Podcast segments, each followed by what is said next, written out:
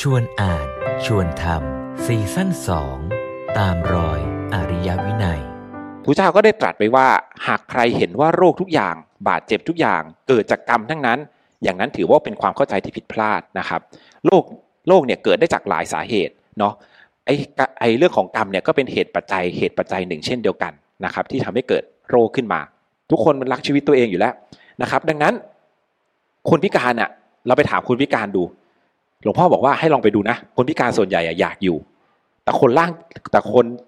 ร่างกายดีนี่แหละ แต่จิตใจพิการสิ้นหวังเนี่ยอยากตาย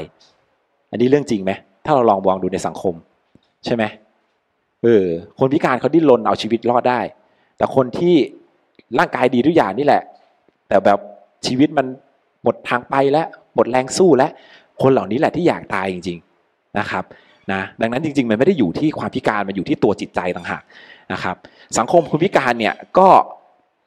ละด้านหนึ่งก็อาจจะมีศักยภาพที่สามารถเอามาใช้ประโยชน์ได้นะและโดยทั่วไป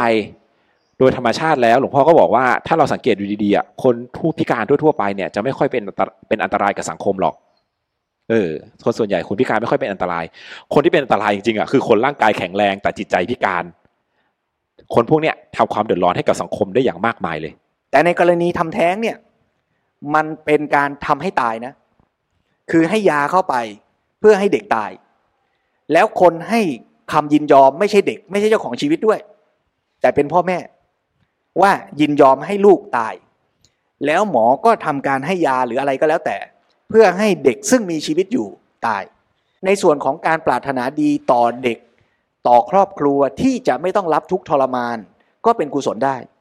ส่วนเจตนาในการทำให้ตาย อันนั้นคืออกุศลนะคราวนี้ในเหตุการณ์จริง อันไหนจะมีส่วนมากส่วนน้อยก็ว่ากันไป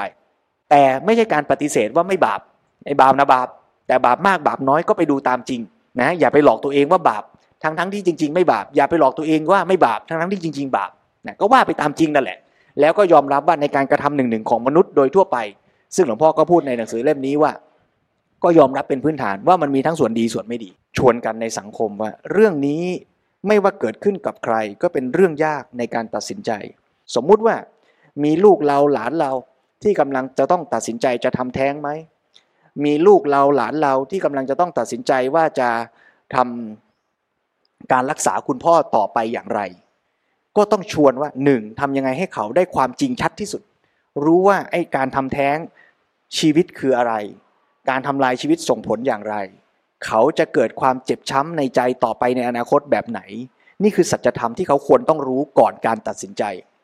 เมื่อเขาจะรักษาคุณพ่อแค่ไหน เขาก็ต้องได้สัจธรรมที่ชัดที่สุดว่า กระบวนการรักษาแต่ละอย่างมันคืออะไร รักษาไปแล้วจะเกิดผลอย่างไร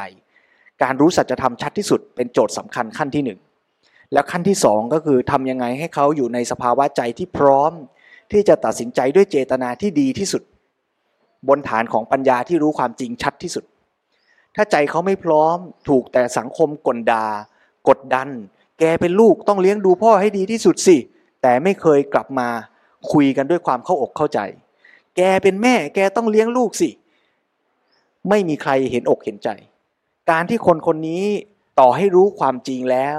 จะมีแรงมีกำลังตัดสินใจให้ดีที่สุด ไม่ว่าจะตัดสินใจออกมาแบบไหน ก็ยากไปเสียทั้งหมด เพราะฉะนั้นอาตมาชวนว่าการเรียนรู้เรื่องนี้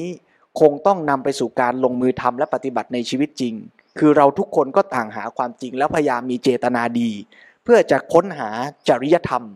ที่ดีที่สุดในเรื่องนั้นๆให้ได้ แล้วถ้าเรื่องนั้นไม่ได้เกิดกับเราโดยตรง ก็ชวนให้เราทั้งหลายทำหน้าที่เป็นกัลยาณมิตร ที่จะทำให้คนที่อยู่ในสถานการณ์ยากลำบากทั้งหลายเหล่านี้ ได้ทั้งความรู้มีปัญญาเข้าใจสัจธรรม และมีกำลังใจที่จะได้ตั้งใจให้มีเจตจำนงที่ดีที่สุด เพื่อตัดสินใจในทางที่ดีที่สุดให้ได้ด้วย